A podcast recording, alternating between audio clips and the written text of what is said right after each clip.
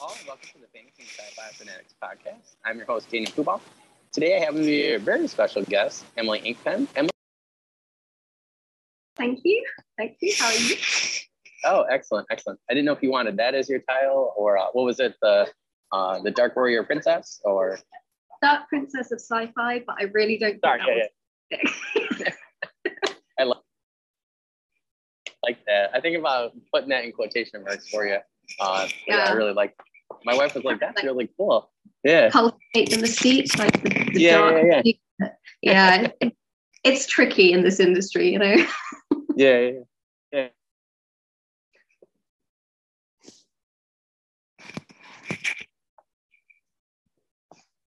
Um.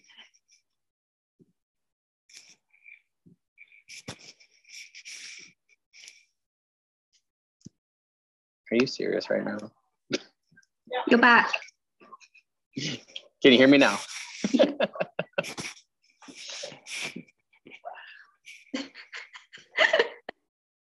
tell you. oh, that's okay. It's still recording. It's nice because I can just stop and start the Zoom recording whenever. So it's just my computer wants a lot of time with me tomorrow, apparently editing before uh, I traded in for a new one. My friend's like, "You want another MacBook?" I was like, "I don't know now." Like, uh, but we'll start with that first question. Uh, what has your writing journey been like up until this point? Well, um, okay, I would say that it's been reasonably uh, sort of straightforward.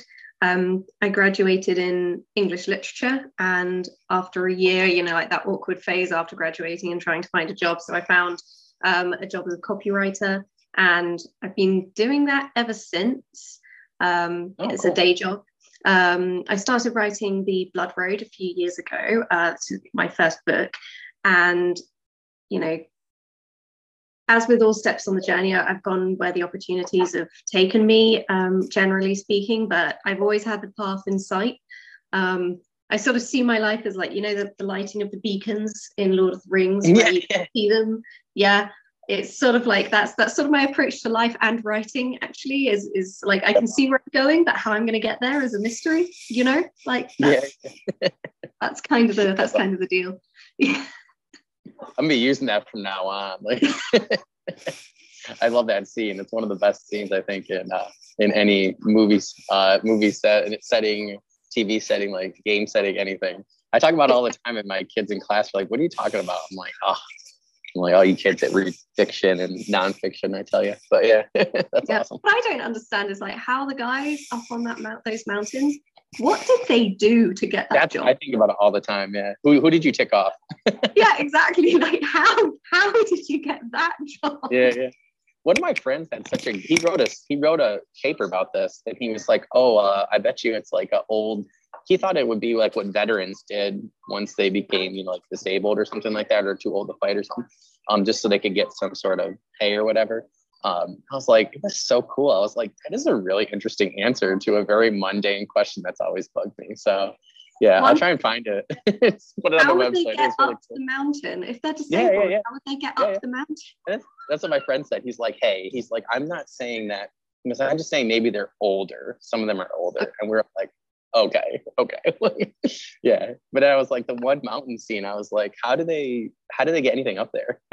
yeah. Like, how do they even eat? There were no farms around yeah. there. Like, just people yeah. in a hut. There's not even trees. Like, so where do they get their wood? My friend's like, there's no wood pile outside that shed. I'm like, yeah, exactly. Like, yeah, it was cool, but yeah, there was there's a lot of questions there. So, so many questions that, get raised just by that, that again, yeah. epic sequence. Well, the funny thing is too is that a recent paper just come out, and my friend was talking about where about the Eagles.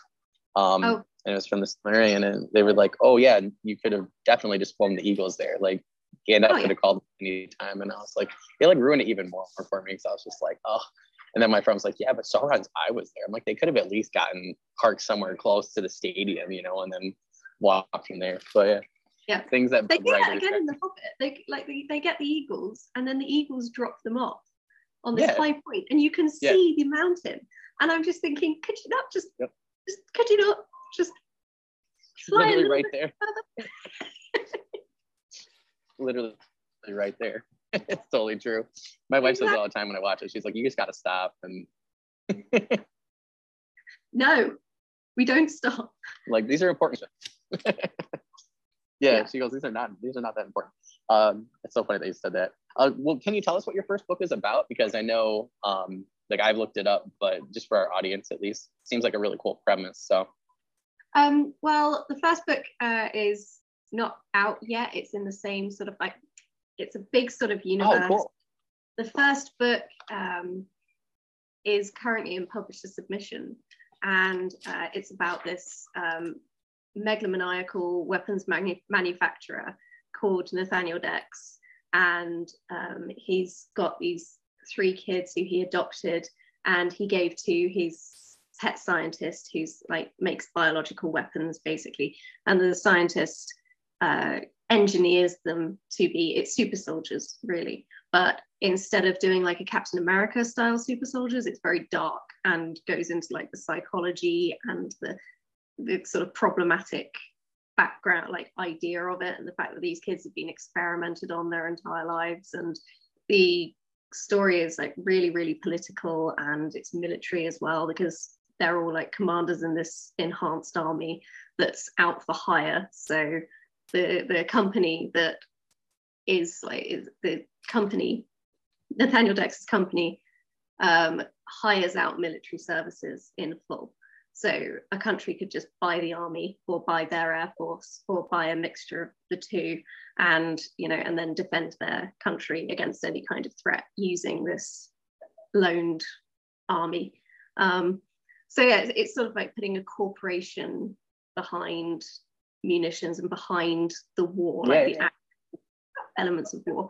And then I've got my the audio drama that's currently going out is set 11 years before that novel. So it's when oh, the main character. Cool. I didn't know that. Yeah, it's like the te- they're they're teenagers. So in the novel they're like 26 and 27. In the audio drama they're 15 and 16. And oh, cool. yeah, they're uh, it's at a very different point in their lives. So yeah.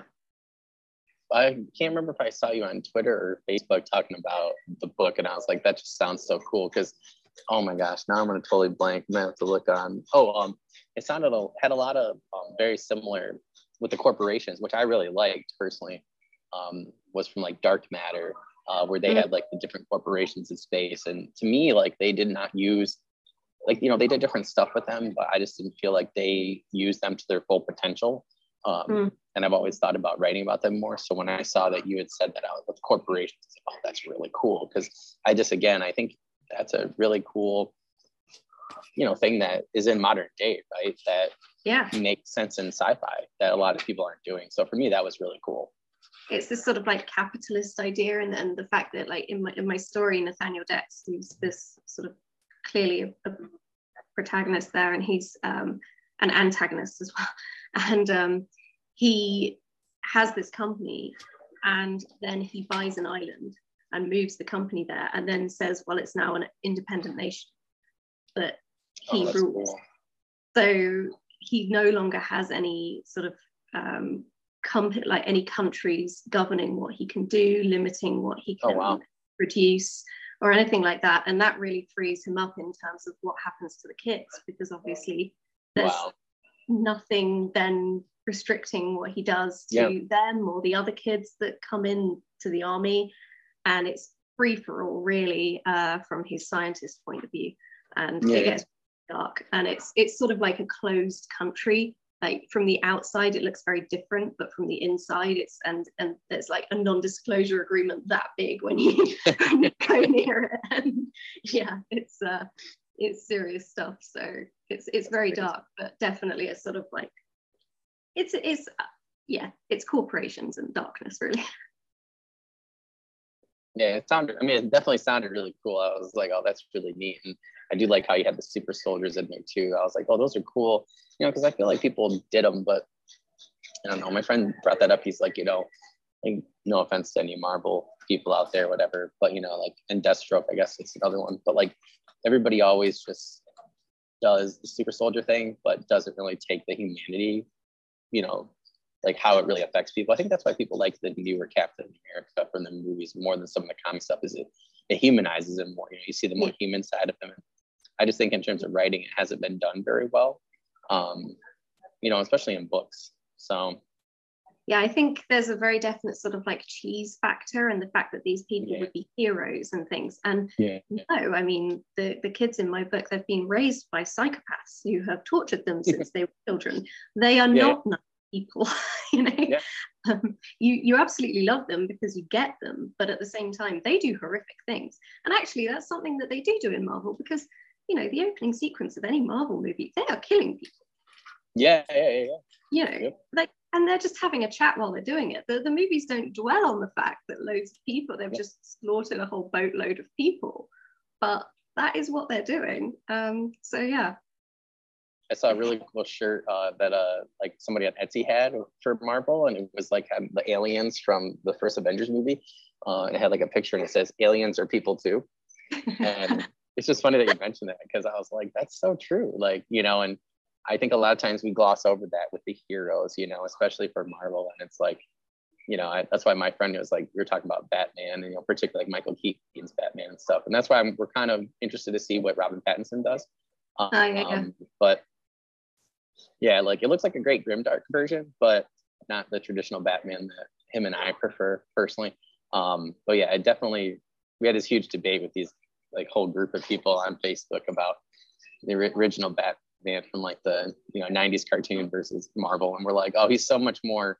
I don't know. We just thought like he was so much more heroic, you know, because he found a way around all the, the different things and and society, like you know the different um, you know things that he had to deal with at that time too. So it was kind of interesting. But yeah, I think you make a great point that a lot of people gloss over all the people that they just slaughtered, especially Thor. Is just like, boom. Oh, like you know you know how like i wonder about this in terms of um, sort of violence on the street because the stuff that happens in those movies it Oh, will yeah. kill people. Yeah, yeah, yeah. and but these people are just getting up and walking away. And i'm like how many people get beaten up these days? And those the people who are beating them up just keep going because in the Oh, movies those people would then get up and walk away. But in real life they're not going to survive that. That's Oh yeah, yeah. you know serious damage. Yeah. and you know this unrealistic sort of portrayal of how much violence and a beating a person can take before Oh yeah, yeah. you know like No, totally. Totally. I, and I, I'm a teacher, so I see it all the time. Like I, I see it a lot of it too, you know.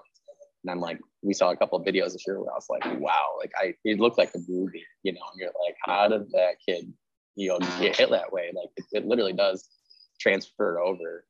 That's why I was talking to somebody. I'm like, you know, that's why I like books more because you can. It's still there, but it's like it's different. I feel like I feel like it's a different psychology. Uh, but yeah. Yeah. I think you make a great point. It's like they, and then it's just funny you mentioned because my friend just talked about that how they glossed over. Like he won't let his son watch them, you know, because he's too young and he feels like he's not going to understand that, and then it glosses over the fact. And I was like, Yeah. you know what? I was like, you're a good dad. I was like, I didn't even consider that. So yeah, I, and I think that's what makes Spider-Man so great. It's like you know he, especially Tom Holland, like you know, like he does a lot of funny things whenever, but he's not just eradicating people like Thor or even Iron Yeah. Man. Yeah, Yeah. yeah. yeah But yeah, I think also that's a good, that's an interesting thing though, you know, is that the psychology behind that. So yeah, it'd be cool to Yeah. read about. it's accountability and stuff Yeah. like in audio drama there's this um, really cool thing because they um they go out they've been these experiments and they're deployed for the first time and for the first time they're actually out in the world and being attacked and being and and the sort of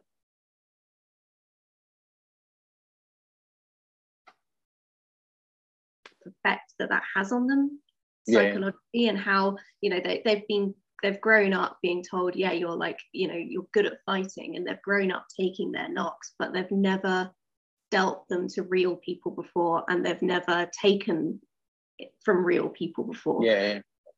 so the fact that they're coming face to face with real enemies and being attacked by real people for the first time is you know incredibly intense and you know they're teenagers they're 15 and Yeah. 16 like that's a lot Yeah, yeah. Hmm. Yeah, you bring up a really great psychological point there, um, which I think makes the writing a lot more interesting. Personally, it makes characters a lot more interesting. And I think that's the nice thing about sci-fi. You know, you can yeah create those types of situations for those characters, and you know, and do that kind of thing. You know, you Yeah. can't really. You know, fantasy you can kind of, but I don't think as much. I think there's, you know, there's different headspaces you can get into. So I think it's a lot different. But yeah, yeah, that sounds super cool. And really excited to uh, to check that out. So I saw, I remember, I can't remember when you posted that, but I was like, "Yep, save that." I like put that down for later in my notebook. I was like, "That definitely sounds cool." And I was just talking to Jennifer Swift about this. You know, where like, I don't know. I guess I'm just so like, maybe it's because I've read a lot of fantasy and sci-fi, but I just craved like the new perspective. You know, there's only so many different things that you can, you know, different stories that you can read that have the same general qualities to them. And I, I do like when people, you know, like yourself take that psychology and think, okay, well, what could I do this way? To me, that just it, it sets my creative brain on fire and makes me think in a different way. And I think that as I get older, as an older reader, you know, it's like I can only spend so much time, you know, again, reading the same, same old, same old. So I definitely think that that's where a lot of indie authors have you know really been pushing themselves and i think that's what has grown the industry so i think yeah. you know i think that'll be a really cool story i think it's like yeah. what um, sort of a big influence on me is the fact that i was a medical writer as part of my copywriting background oh.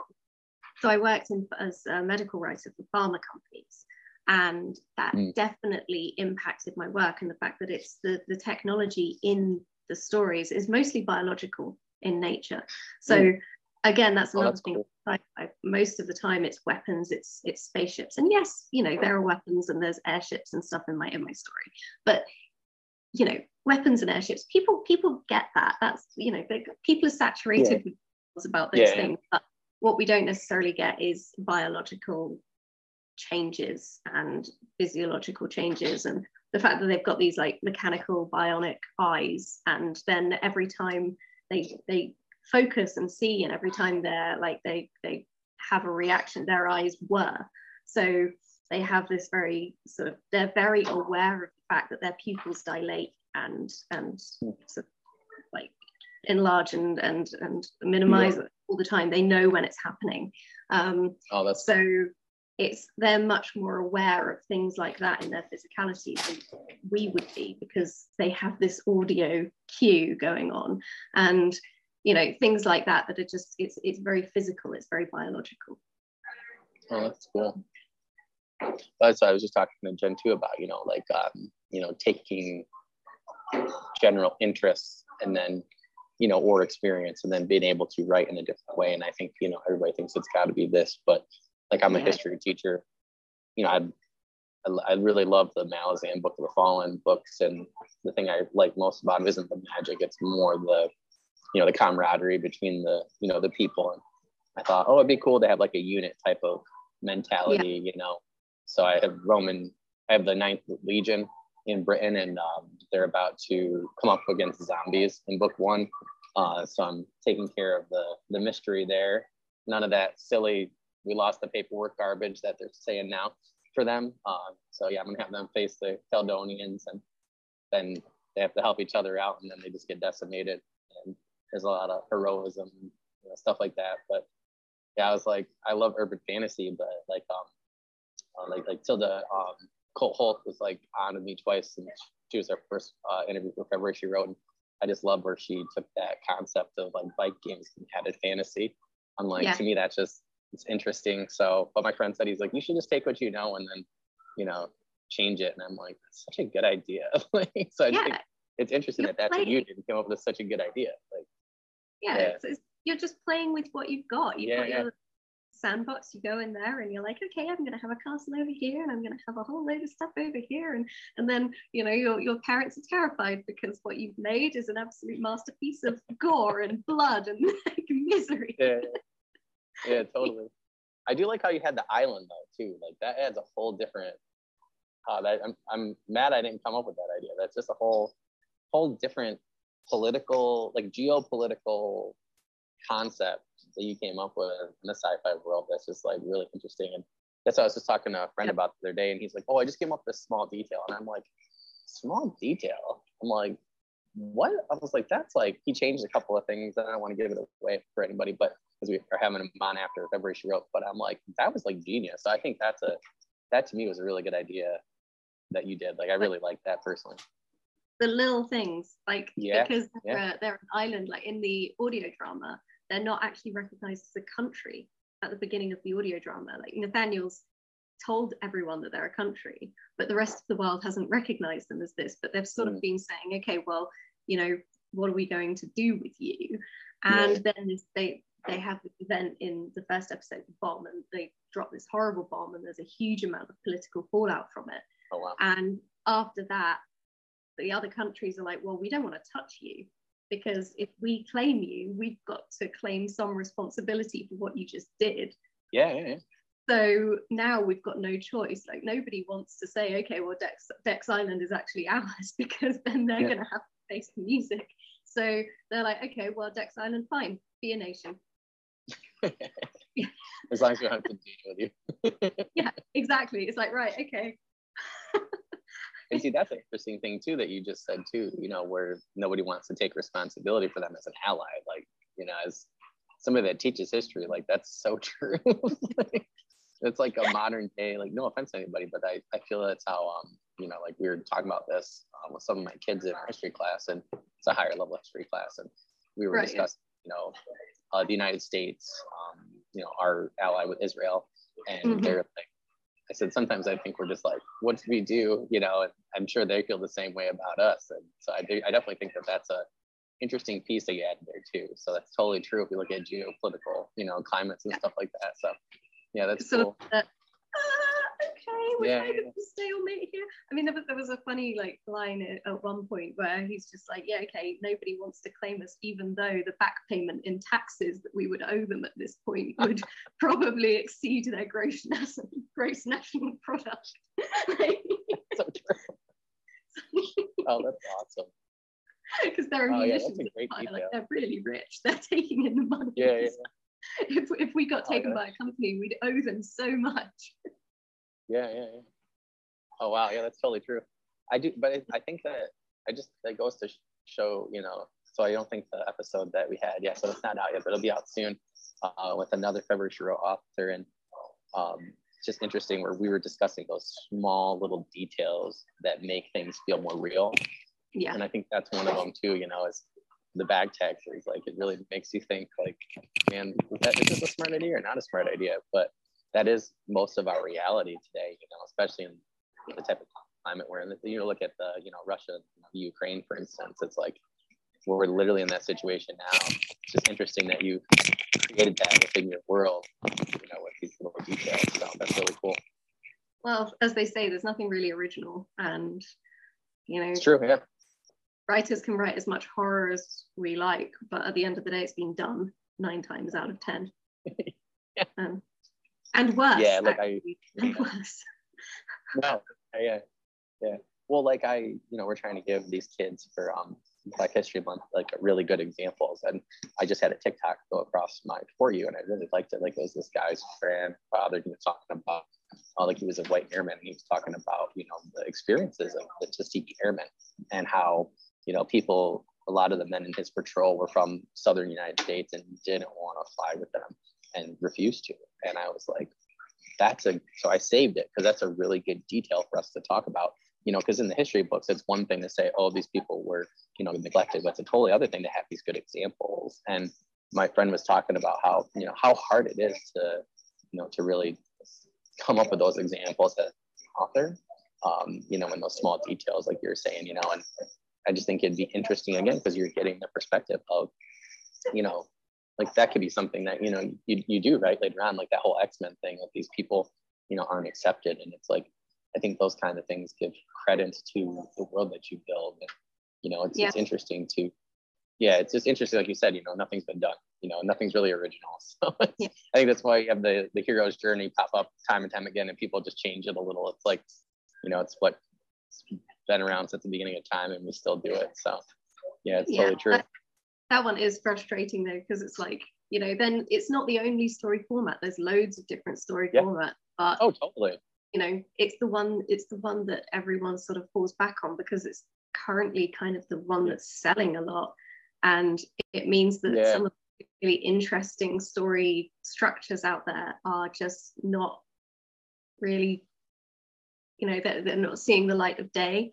Um yeah. so yeah that's uh bit of it. My my book is, is like currently not published, may never be published by a big publisher because this might actually be a bit of an issue, but um, completely by accident, I've written a sort of Lord of the Rings format in sci-fi where I've got three books, each divided into part one and part two.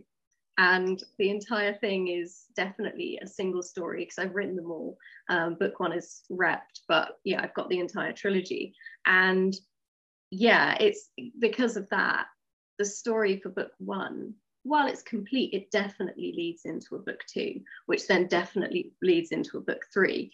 And you know, and while I have tried to keep the structure very much like you could read one, you know, yeah, yeah. It, it's designed as an ongoing story and it's not done at the end of book one. Mm. I mean, like Fellowship of the Ring, it's not done. Frodo hasn't yeah. got to Mordor. yeah, yeah. You know, like you could be really boring if you did. I mean, like imagine these days, these days, like you as a big publisher, you get like a debut author and you say, okay, right, we're going to publish the first book. And if it doesn't do too well, then we won't publish the other two. Can you imagine if that had happened with Lord of the Rings? Yeah. Yeah, yeah. Like, I think it's a good point that you make though. Like Michael R. Fletcher is one of those with Beyond Redemption, you know, where he got great reviews and whatever piece you know, reason that just wasn't like I don't remember seeing it the year it came out. And I was like, that's weird. And then I went and bought it later. I seen a used bookstore and I went back and looked him up and stuff. And I was like, oh, he seems really, you know, really cool. So then I went and um, know, went to Barnes and Noble and grabbed it. But you know, it's he's he had that experience, and then you know they're like, oh, this didn't sell. Um, they didn't want to do book two, so he went and did book two and three, and then better for him. But yeah, you can only imagine for Tolkien. True. I think of that. we got to remember, like J.K. Rowling was what was denied by what, like 14, like at least 14 publishers. I mean, in like five or six years, and it's like I yeah. know how many people have you know used that as a you know an inspiration. So it's like kind of scary to think about. But yeah, it just goes yeah. to show you, right? Write your books, and the rest will work itself out, I guess. But it's like The Martian was self-published. Mm, yep.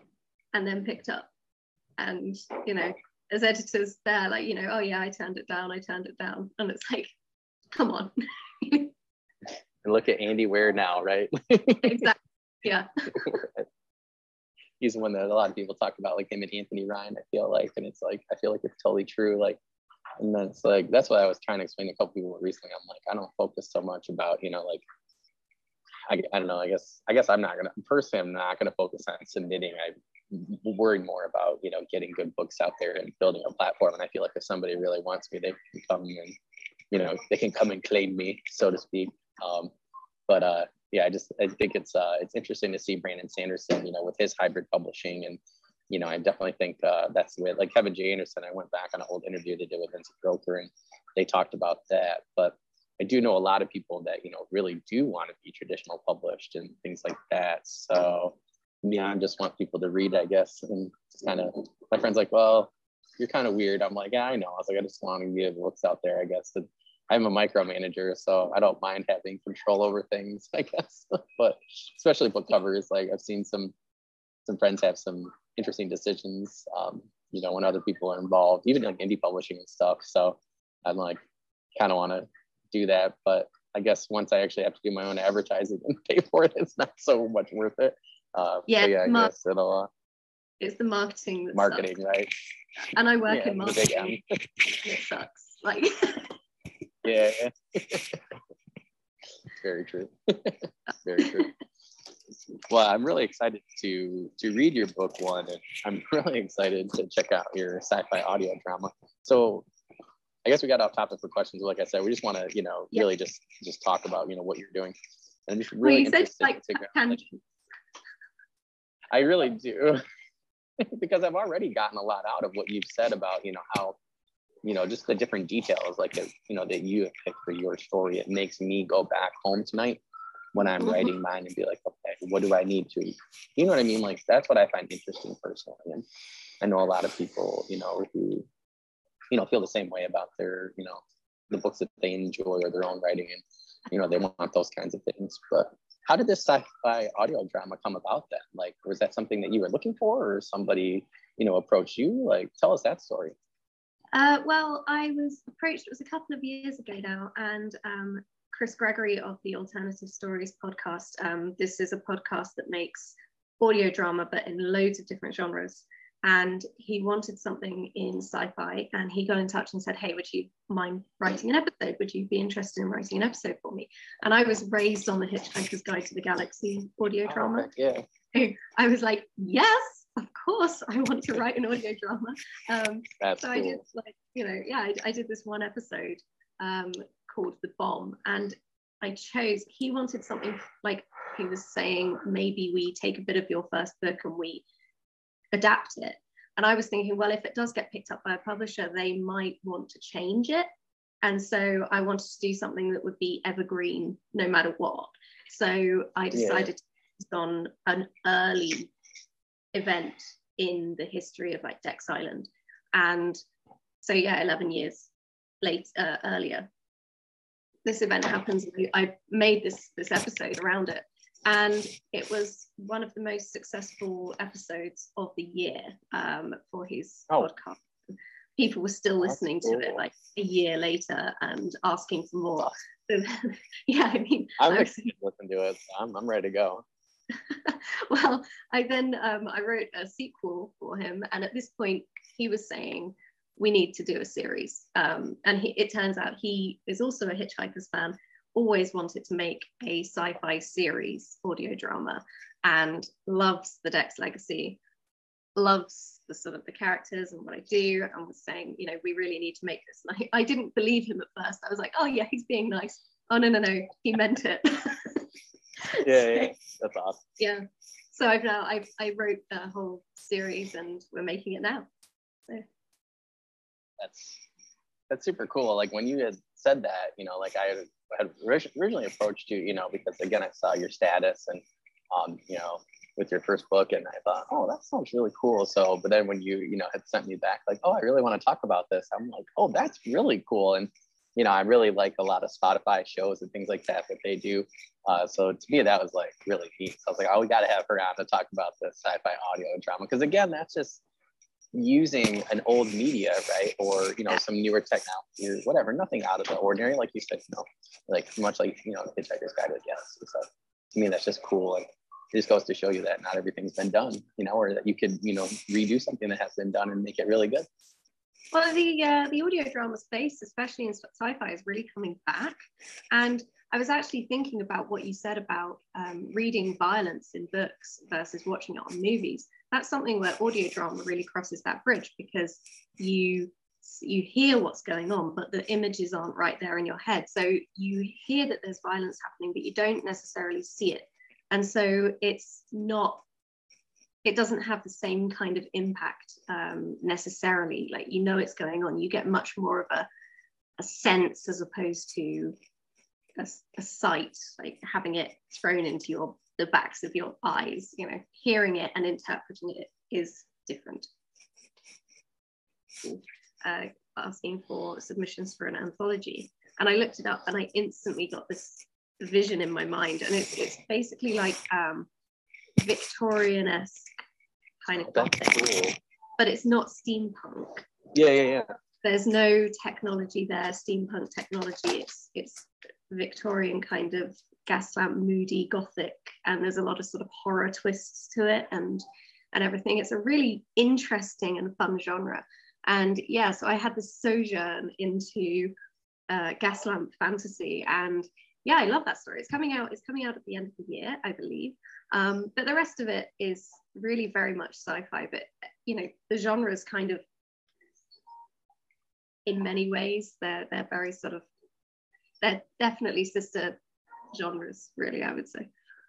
Yeah, yeah. Well, it's just it's funny that you mentioned that. Um, you know, and I know we got cut off, but you know, in terms of you know different genres that you're writing, to me that's really cool because I did talk to uh, Krystle Matar about you know uh, Legacy of the Brightwash, and I feel like hers could probably you know be considered that because it's Victorian, but it's not steampunk. And mm-hmm. uh, you know we were discussing that. I like I said, I teach history, so for me, I just I love that kind of stuff. And if you can mix some some fancy or some sci-fi elements, because I do I like steampunk, but I also just want some different fantasy or time periods, you know, uh, with some different settings. So I think that sounds really cool. So I actually got me thinking now, like, oh, maybe that's what I could call a couple of my, you know, story ideas. Maybe that's a yeah. better, you know, better genre for them. So that's really cool. Do it. It's got this sort of like um urban fairy tale kind of tale yeah, yeah. and like very uh, smoggy London because who needs who needs misty woodlands when you've got London smog?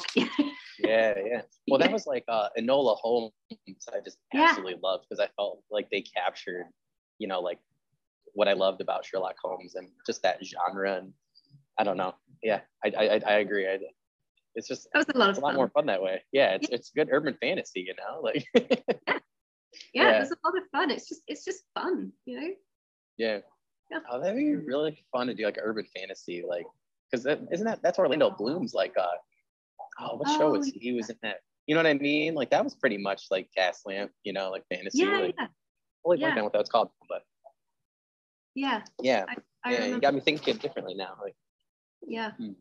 I think I talked about doing like a fire elementalist in a Victorian so I think a Gaslamp like detective with you know, like a Harry Dresden, but not in Chicago, like modern day Chicago, but in, you know, Gaslamp, London, I think would be mm-hmm. really cool. Uh, particularly, you know, with the history with, you know, uh, much like Chicago, you know, mm-hmm. like the history with, you know, uh, firefighters and stuff like that. I think it'd be pretty cool. So yeah, you got my mind thinking now. I think yeah, that's really cool. Really cool. Like I live in um, Reading, uh, in oh, cool. Berkshire, and um, there's the old Victorian lamps still around in the park, and, the, and they've oh, got that's cool. Yeah, and they've but they've got light bulbs in them now, but they oh. are the old ones. And that's cool. walking through the park, I was just thinking it used to be someone's job to go around yeah. the ladder and light these at the end of every day. That was somebody's job. Yeah. you know, to light the gas lamps you know, like it's somebody's job to go and ring a bell and wake everyone up at six o'clock in the morning to go work in the factories. yeah, yeah, that's true. Yeah. Yeah. Yeah. That, those are again those, those little details we talked about earlier, right? Those little details that you can put into you know one of those types of fantasy settings that you know could really, really you know make it feel real in your world building. So I think that's a that's a great point. Yeah, yeah it'd be really cool to you know to add a character like that to you know your gaslight fantasy like i think that'd be really cool like i love those lamps too like there's just some sort of uh, like crystal matara and i were talking uh, before we started recording about stuff like that you know the romanticism feeling. I feel like you know especially if you're talking about london and that you know i feel like those gas lamps it, it does give you that type of vibe you know and just yeah. I, th- I think urban fantasy comes alive when you talk about you know that time period personally and i don't think there's enough that's been written for that time period or in that genre so yeah, that's cool. Maybe we'll get some uh, some great uh, ideas for for that genre now. I'm definitely thinking myself like that'd be really cool. So yeah, I like to do new things. UK, so. Walk around some parks, you know, walk walk oh. through London, and you know, it's everywhere. Like I, I wanted to go there. Yeah, yeah. I well, my friend and I talked about making a trip, but we want to go um, like all around like the UK and you know, we mm. would love to go to Scotland, Ireland. And, like if we're gonna go, we want to actually go, you know. And we talked about going for at least two weeks. So I'm like, he told me he was like, all your stuff is pretty much set there, you know, and you know, for urban fantasy. And I'm like, yeah, pretty much. Like it would be nice to go and see things firsthand, but yeah, yeah, I can cool. recommend. Uh, I can recommend Glasgow because that's where I went to uni. Oh, so, that's cool. Yeah, I was there for four years. It was it's a great, great. Oh city. wow. Yeah. Oh, that's awesome. Yeah. I'm not I'm totally blanking. I just talked to somebody else that was there um, just recently, actually. And I feel I've been talking to a lot of people in the book community, but I just, yeah, I was just speaking to somebody else on Twitter who uh, was just there uh, recently, I think last year, a couple years ago. But yeah, they are kind of doing like a, kind of like an urban fantasy. Mm-hmm. Um, that was one of their settings. And I was like, oh, I'm really excited to, you know, because I was seeing their posts so long about, you know, about the area and stuff and places they were going and what they were doing. And I just thought, oh, that's really neat, you know, like using your experiences. So yeah, that's really cool. I didn't know that. That's awesome. Yeah. Um, so for that third question, uh, in what mm-hmm. ways uh, do you feel other genres flow into the genre of science fiction? I was glad that you suggested that one. Well, as I as I mentioned, I have got a list. I wrote a list of all of the different sci-fi subgenres because there are so many, and oh, this is a bit of a hobby. I'm ready to go. Like, okay, I'm going to look into this because, um, yeah, I mean, I I happen to think everything can flow into sci-fi, and to prove this point, this is the list of uh, a list of sci-fi subgenres. All right, so you've got military, robot fiction, social sci-fi, space opera, space western, the punks, as I call them, which is steampunk, cyberpunk, nanopunk, biopunk, um, superhero fiction, time travel, the regular mashups, so sci-fi, horror, comedy, romance, erotica, um, political sci-fi, grounded sci-fi, apocalyptic, post-apocalyptic, grimdark, speculative fiction, futurism, all of the alien subgenres, so alien invasion, alien conspiracy, and you've even got alternate history sci-fi. So oh. yeah, not even set in the future, it's set in the past, yeah, yeah. but science fiction. So literally everything can tie into sci-fi, which is a fantastic, makes it a fantastic genre and like melting pot. Um, yeah. And oh yeah, weird sci-fi. Didn't even cover that one. That's like China Miéville, who sort of, you know, he, he pioneered his own sort of subgenre there. and uh, yeah, yeah, yeah. sci-fi is, is an interesting one. And um, yeah, so any kind of genre can like tie into it. And when I started writing my book, I know it was sci-fi, but I did an English literature degree. I read very widely in all different genres. And I have to say, I hadn't read too much sci-fi before I started writing mine. And I'm very unusual in that. Like a lot of people spend years imbibing sci-fi through the age before they set out on their sci-fi journey. And I genuinely don't think that's necessarily, it's, it's not necessary because you can just make anything science fiction. You can take anything and, and, and feed it into the genre. And you know, I know that there's a lot of writers out there who have drawn heavily on the Greek sagas, and you know, the Matrix was basically first year philosophy um, at Glasgow Uni. And yeah, yeah. there's a lot of psychological theories, and you know, they and in terms of um, very sort of deep dives into personal reflections on on different like in different situations, psychological theories and and learnings come out in, in narratives, and like I had this I had this time when I was when um, I was applying to agents, um, I was asked to talk about my main influences, and one of my main influences was the uh, a section from the biography of Georgiana, Duchess of Devonshire. so you know, I'm writing this political sci-fi grimdark thing, and, and I'm inspired by the Duchess of Devonshire. Cool. You know, it, anything can just. Oh, that's cool. Tie in. yeah. yeah. That's yeah. awesome. That's super cool.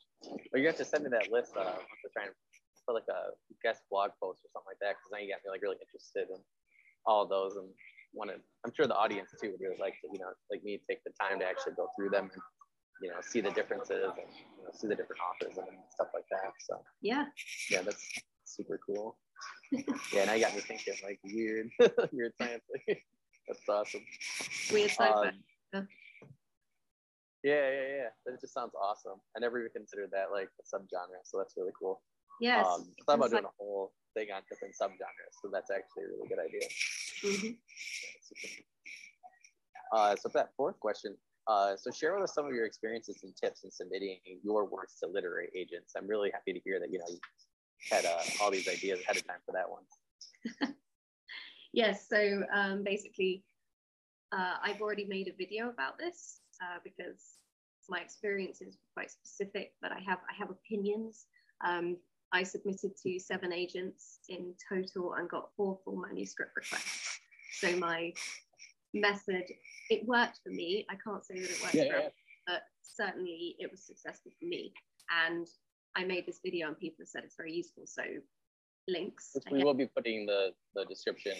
The video will be in the description link for us. So if you guys are wondering what video are they talking about, um, we get it in. yeah.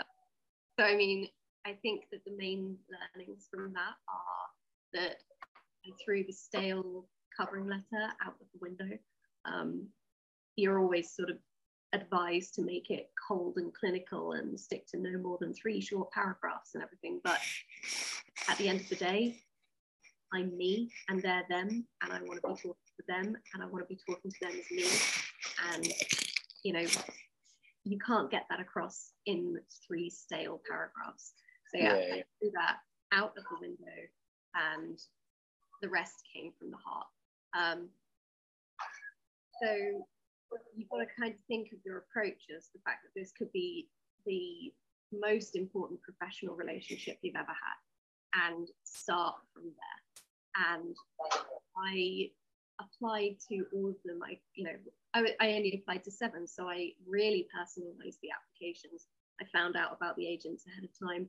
I often had um, sort of conversations with the agents ahead of time before applying to them so they already knew who I was. You know, they, they were already aware of me. I was on their radar, and then sort of sent my application.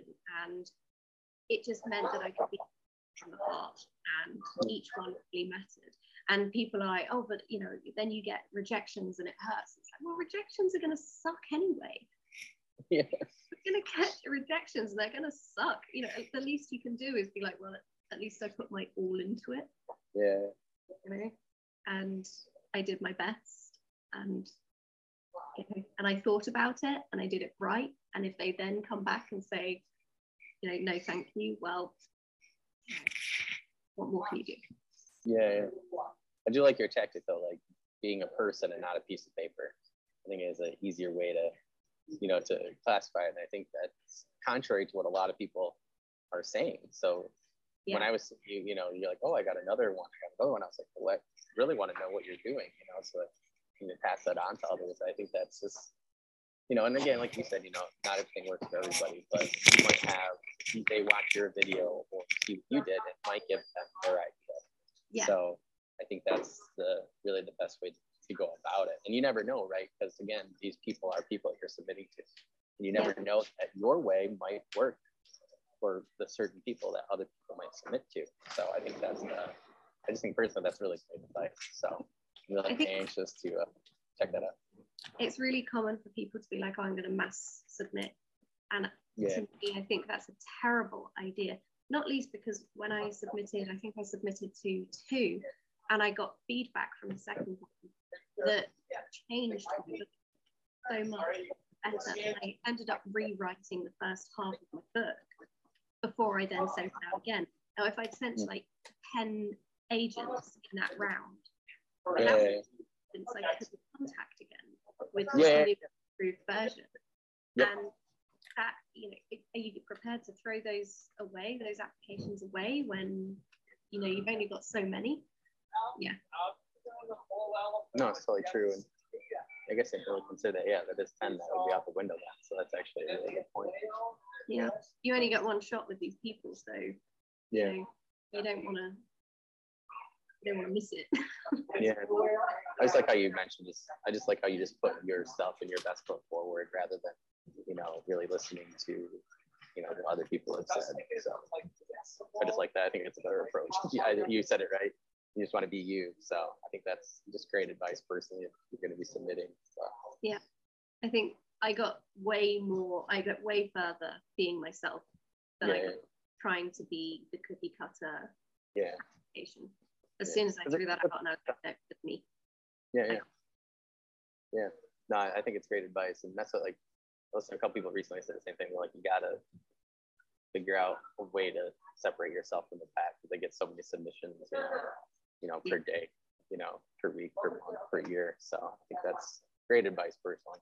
I'm really anxious to to see the video though. I'll be listening to it actually uh, on our drive back to New York. It's one of my uh, it's on my list for notes for heading back. If I'm going to be driving eight and a half hours, I want to learn something along the way. So, well, that would be really... 22 minutes for you. yeah, yeah, yeah. My wife's like, you have a lot. You have a lot to, you know, to watch. I'm like, well, it's an eight and a half hour trip. So yeah, I, I, saved a lot for the last couple of weeks. Um, I just think that's great advice personally. Um, so yeah, make sure you guys um, check out Emily's video uh, link in the description for uh, YouTube, Spotify, and RSS.com. It'll be everywhere.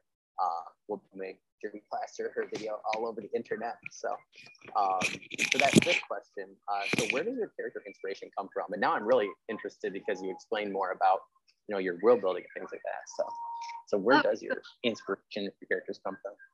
Okay, well, this this might not actually be a very useful answer in that it comes from everywhere. Never know.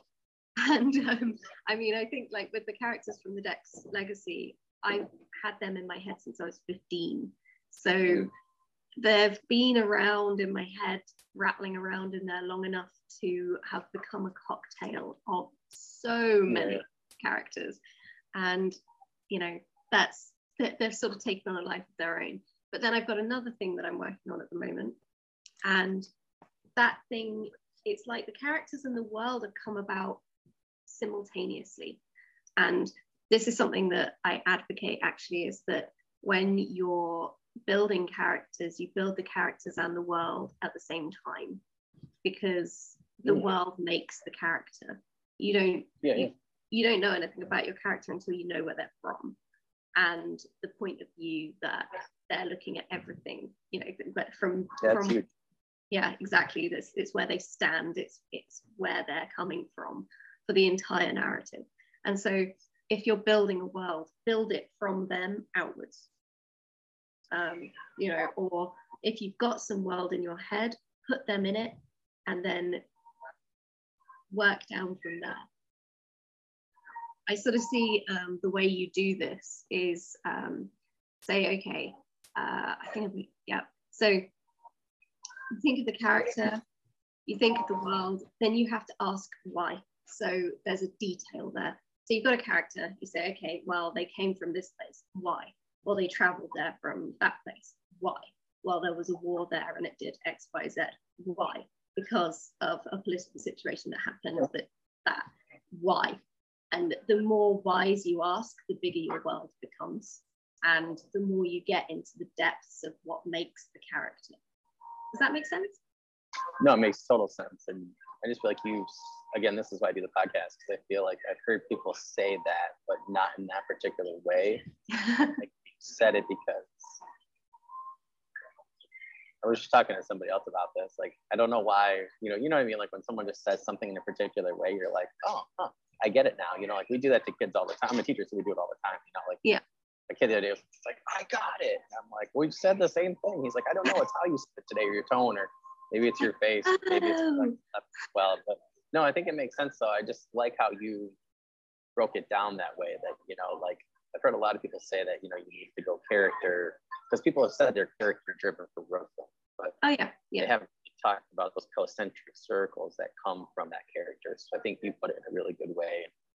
It's like actually I think a lot different now. Yeah. It's like ripples in a lake, or you see it as like the character is a tree, but the roots they're standing on the world, yeah. they're a tree, but you've got to know where the roots are going or how far yeah, yeah. in what directions. From that, then your world above them is richer and your character is stronger. You can sort of in that way as well. Yeah. The way you do it, ask the whys. Why, why, why, why, why? And it's like going down a rabbit hole, except you want to go down the rabbit hole and you want to keep going as far as possible. And, you know, every time you ask why, you're going to get more. And, you know, yeah. this never be seen by the people who are reading the book or may never be heard about. But the fact is, is that it adds everywhere. It adds to everything. Yeah, yeah. yeah. Well, I like how you said it. Like again, you you you just made me think of like I have a character that ruined my first book because he decided he didn't want to be a, a constable. He wanted to be a thief taker. Okay. Well, then I had to figure out what the hell difference that made in the world. Well, it turns out it made a huge difference. Well, he was like, no, this is, I'm like, you're a new character. You came from an old character. I'm like, you're needed to help drive the plot. But I'm like, mm. you're ticking me off, you know, like now you're making me create this researching, creating this whole new world. And I was like, I didn't really even consider them having police or constables, and now I have to. Well, yeah. now I have this relationship between these constables and these thief takers. And then it just, but you know, my friend was like, oh, this sounds a lot cooler. And I'm like, yeah, son of a gun. like, and that's, and that's again, you were saying like, I like yeah. tying together and the why yeah, yeah, link and it all becomes one magical rabbit warren. Yeah, but I like how you said the roots too, because the stronger your roots, right, the stronger your world building. So yeah, that's just great imagery and great advice. And I'll be taking it later on tonight when I go to write my urban mythological urban fantasy is what I'm calling it, I guess. But yeah, sure. that's great advice. That's great advice. Now, now you're going to have to come back. I'm doing a panel, trying to do a panel uh, podcast. Um, think I might try and do a couple of them, like hit up your guys' time zone because I know like three people there, and then hit up another one, another one. Uh, and I kind of want to ask all of you guys the same questions. So three mm-hmm. panels, same questions for world building, and it's, it'll be interesting because they're different exercises to see how everybody's different, but yep. to see that everybody comes up with some cool ideas. So I like your your take because your take is a little bit different than somebody else that I'm thinking. I won't say the name. I don't know if they're gonna want to do a panel, but I'm hoping that they will because you guys I think would come up with something really really cool. Um, but yeah, it's, interesting. Um, so that was number six, right? So how do you go about your world building? So you go character driven then, and then go out then. Yeah, I do. So yeah, it's character it's character centric, and I don't, I'm not into the idea of like the author building a massive, massive world and then putting the character in it. Because you don't need it. You don't need it. And then the temptation take where you want to go, not where the character needs to go. And yeah, then it's it's a very different story. Um, so yeah, I mean, take it, everything needs to be from the character's point of view and and everything else is superfluous, really. Um, but another another method that I use in world building, which is a fun one, is walls. Building a world with walls, because there are walls, whether they're invisible or whether they are structural. Walls define worlds, and whether you are on the inside of a wall or on the outside of a wall, or what you consider to be the inside and the outside, is going to be different to what another character considers to be the inside and the outside of the wall. Mm. So, you know, inside your house, you know, inside your town, you're on the inside, but to somebody else who's on the outside, they're like, well, you're outside my world.